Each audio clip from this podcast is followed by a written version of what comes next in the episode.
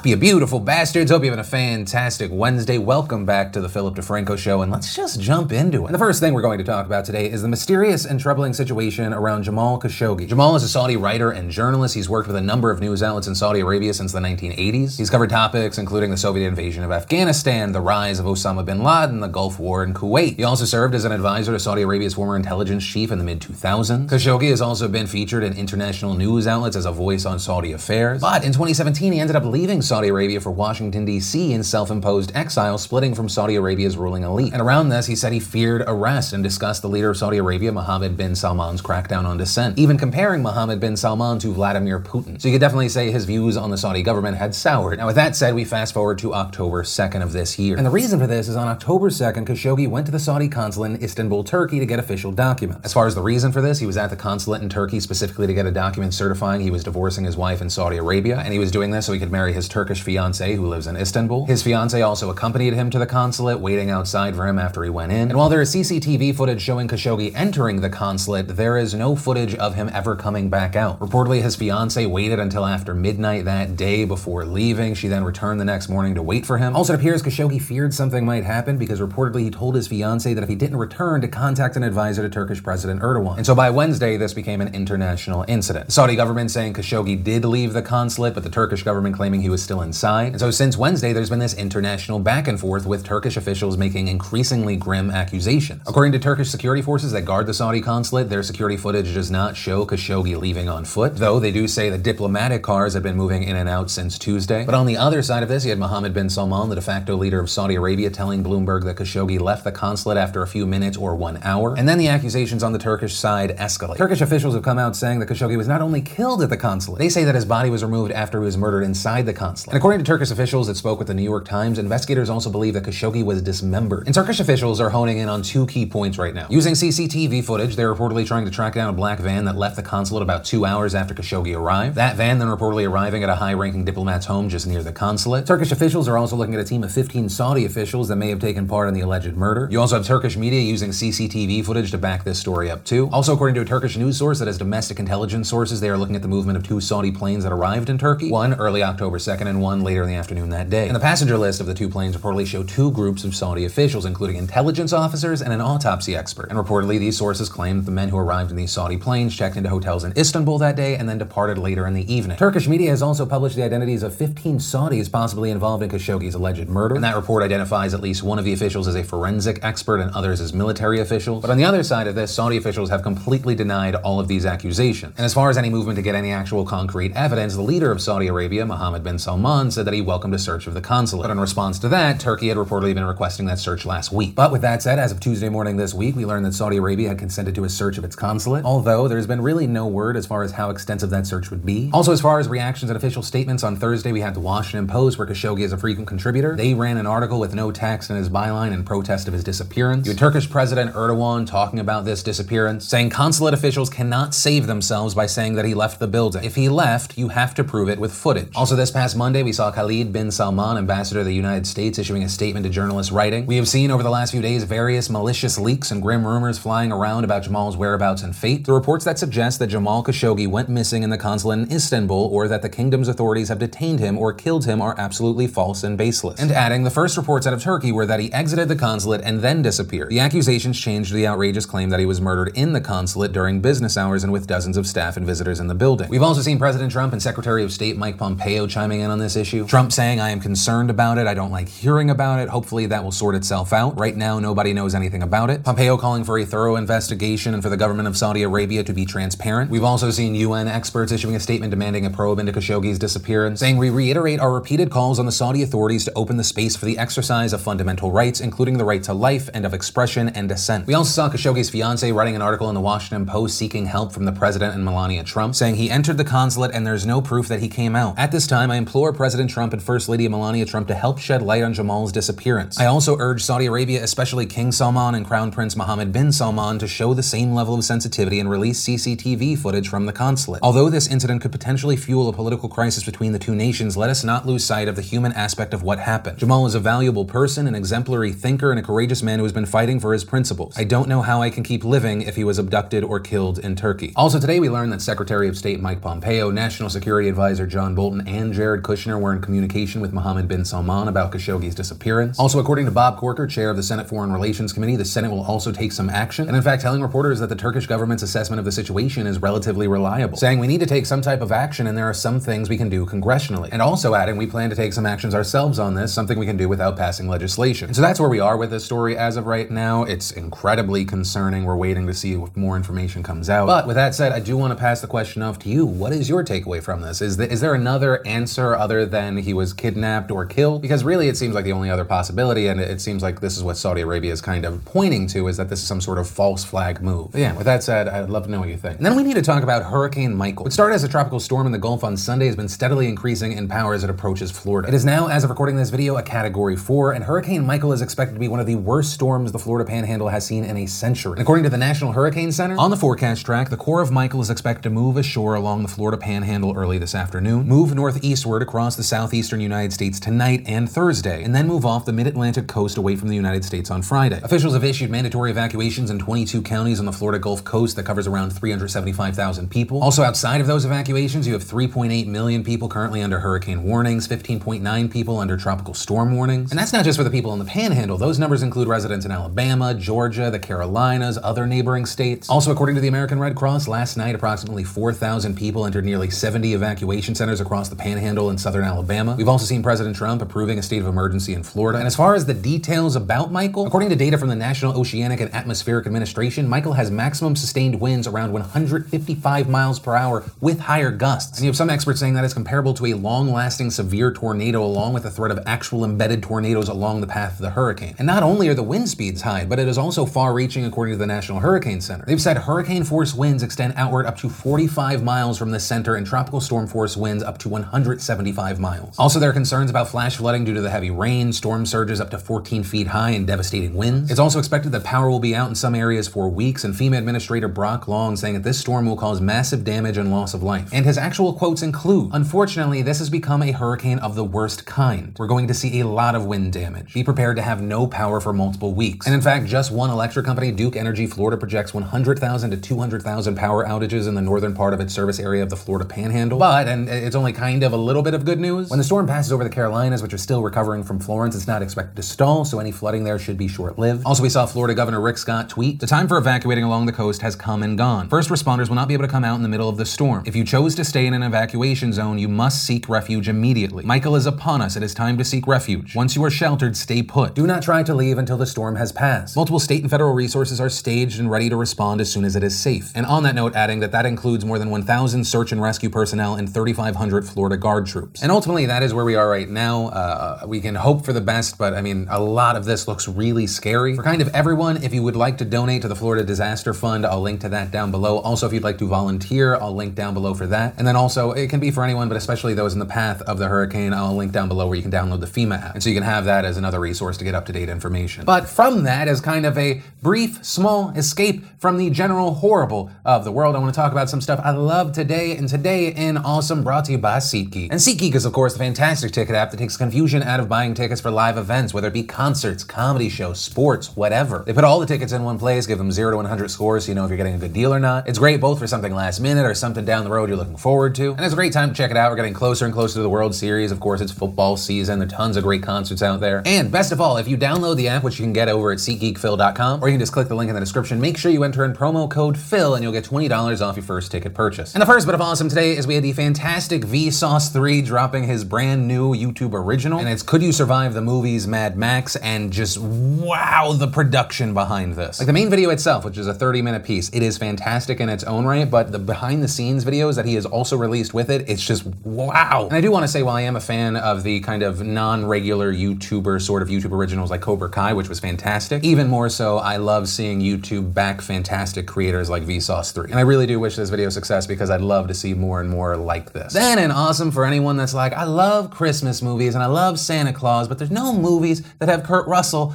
as Santa Claus. Well, rejoice, people who have very specific desires in movies. We got a teaser for the Christmas Chronicles and you're getting Kurt Russell as Santa. Then we got the honest trailer for Doctor Who, and specifically the modern Doctor Who, which by the way, David Tennant will always be my doctor. The others were great though in their own different ways. Then we got a trailer for a movie based on an author that loves scary things and Maine. If you know what that is in reference to, that's uh, Stephen King. And also the, the new movie where we got a trailer is Pet Cemetery, which, fun fact, the previous version is one of two movies that helped uh, form and scar me as a child, with the other being the original Chucky, which, side note, don't worry, I'm not gonna do a full story time video. Part of the reason that movie scared me so much, other than me being a small child watching a scary movie about a doll that comes to life and kills people, when I was a kid, one of the toys my parents bought me was a My Buddy doll. I watched Chucky, immediately associated it with my My Buddy doll. I was like, I do not want this thing, it is horrifying. So my dad tells me, okay, don't worry about it, not only am I gonna get rid of it, I'm going to bury it. But of course he's not actually going to bury it, he spent money on it and he's going to resell it. And so instead of burying the doll like a responsible father, the main point, long story short, one night in the middle of the night where I'm still freaked out about this movie, I'm just walking around the house, I open a closet door and I see my My Buddy doll and my small child mind's like, he's back and he's here to kill me. So horrifying in the moment,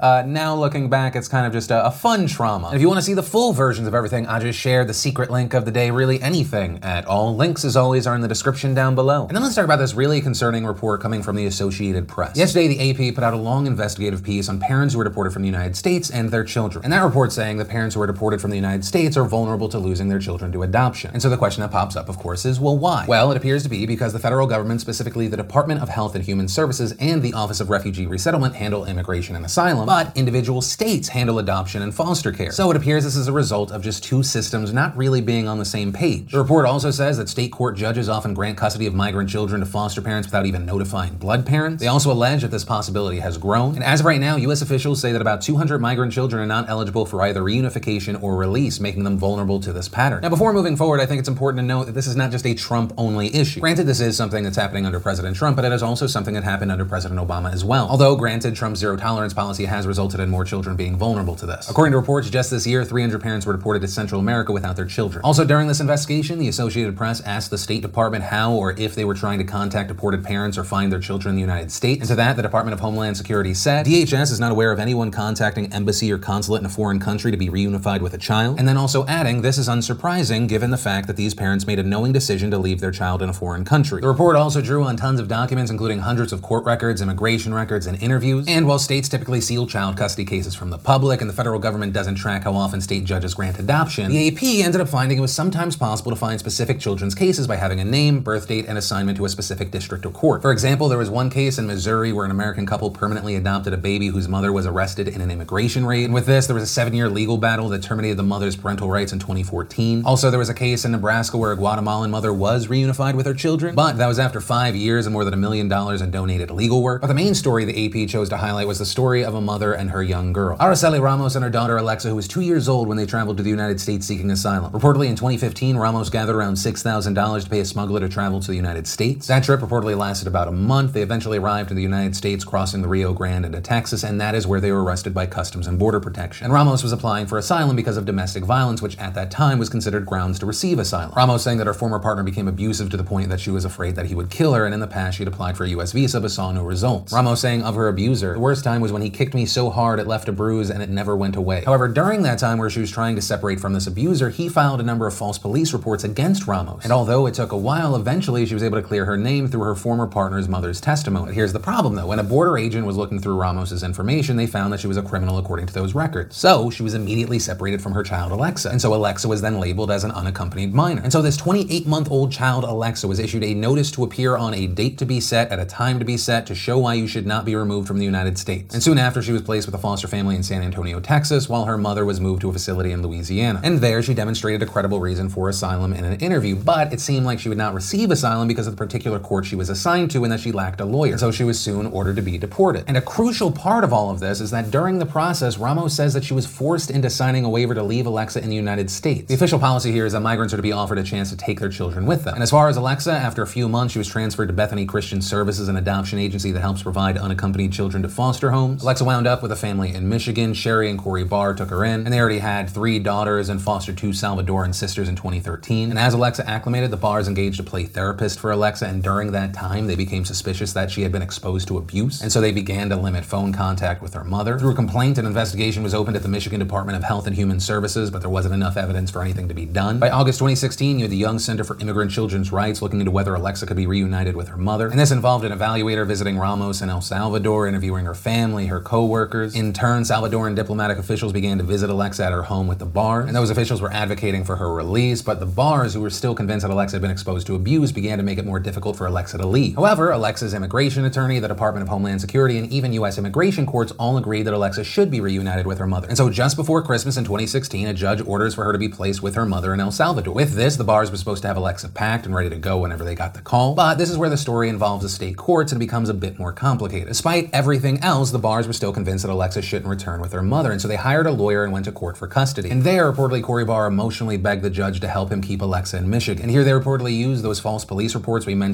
earlier that the D O J later called outdated and unsubstantiated. The judge, Mark Fan, even admitted he wasn't too familiar with the federal agencies involved in this case, saying, "This is kind of hard to pin down exactly who the interested parties are." And ultimately what we saw is the judge granted temporary custody. And this seemed to be at least partly because the Barr's lawyer said that he had a loose understanding that Alexa's mother's parental rights had previously been suspended, although he said he wasn't sure where the document proving that it existed was. The judge then told the lawyer to bring back full proof. They scheduled a full guardianship hearing for later. And then several days later, a federal immigration judge granted an emergency motion to stay Alexa's departure. Also reportedly, during this whole process, neither Alexa's immigration lawyer nor her mother were informed that any of this was going on. Also, a part of the story is that Bethany Christian Services say they tell foster parents that they aren't allowed to adopt migrant children. The Barrs even reportedly having signed a form promising they wouldn't try to seek custody of Alexa, this since the Office of Refugee Resettlement was responsible for her. But despite all of that, Bethany Christian Services has acknowledged that since the nineteen eighties, nine of the five hundred migrant children in their program have been adopted. And as far as their reasoning there, they say it was deemed that it wasn't safe or possible to return them to their family. For example, one of the nine asked to be adopted, the other was a trafficking victim. We also saw the C E O of Bethany, Chris Pileski, saying, "We never want families to be separated. That's what we're about, is bringing families together." But on the other hand, you had John Sandweg, the head of ICE under Obama, saying of the process, "We have the kids in the U S and the parents down in Central America, and now they'll bring all these child welfare agencies into play. It's just a recipe for disaster." Now, as far as what happened with Ramos, when she did eventually find out what was actually happening, she reportedly became distraught and then pled for her child's return on videos that went viral on Facebook. One of the videos even attracting two point five million views and the attention of Salvadoran officials. And through all of this, officials at the Chicago consular office became involved, applying pressure on the case, and eventually the D O J had to intervene, with the U S prosecutor arguing the Barrs obtained their temporary guardianship order in violation of federal law. Also, the U S prosecutor wrote that the Barrs' attorney and the Michigan judge violated federal law because they were seeking and granting guardianship in the first place, and also specifically pointing out that they failed to inform Ramos or Alexa's lawyers about the proceedings that directly involved them. And by the end of this process, Alexa was deported and arrived in El Salvador with her mother in February of twenty seventeen. Although even there, that situation was heartbreaking. Alexa, who was two years old when this started, had been away from her mother for fifteen months by this time. Reportedly, she had almost entirely lost her Spanish, only speaking English. She reportedly didn't recognize her mother the same way and asked when she could be able to return to Michigan with Mama Foster and Papa Foster. And regarding this, it's been noted that there's scientific research indicating that children who are traumatically removed from their parents may suffer from memory problems. But it has also been reported that eventually Alexa did relearn Spanish. She began to remember her mother, rebond with her. Also, after Alexa returned to El Salvador, her mother held up contact with the Barrs. However, on that note, Ramos reportedly only began to allow that after she learned that Sherry Barr was ill. Ramos saying, "I do not feel resentment for them because they also love her and because the family is going through a bad time. We all deserve an opportunity." And as far as the Barrs, they say they worry about Alexa's safety and Ramos's well-being, but Sherry Barr saying, "No one wins in this one." And as far as that last quote, I, I agree with that one hundred percent because I did not even deal with it, and just talking about this situation, I am emotionally exhausted. I can't help but sympathize with the pain someone has to be going through with losing their child. But at the same time, if the Barrs legitimately thought that Alexa had been abused, they want to protect her, they care for her. And in the middle of these people doing what they think is the right thing is this system that is just all over the place. But with that said, of course, like with every story we talk about, I'd love to know your thoughts on this. And that's where I'm going to end today's show. But of course, remember, I also want this to be a conversation. So whether it be the last story, the first one, anything in between, let me know what you're thinking in those comments down below. Also, while you're at it, if you like these daily dives into the news, hit that like button. If you're new here, hit that subscribe button. Also, if you missed yesterday's Philip DeFranco show, you want to catch up, you can click or tap right there. Or if you want today's brand new bonus video, you can click or tap right there. But that said, of course, as always, my name's Philip DeFranco. You've just been filled in. I love yo faces, and I'll see you tomorrow.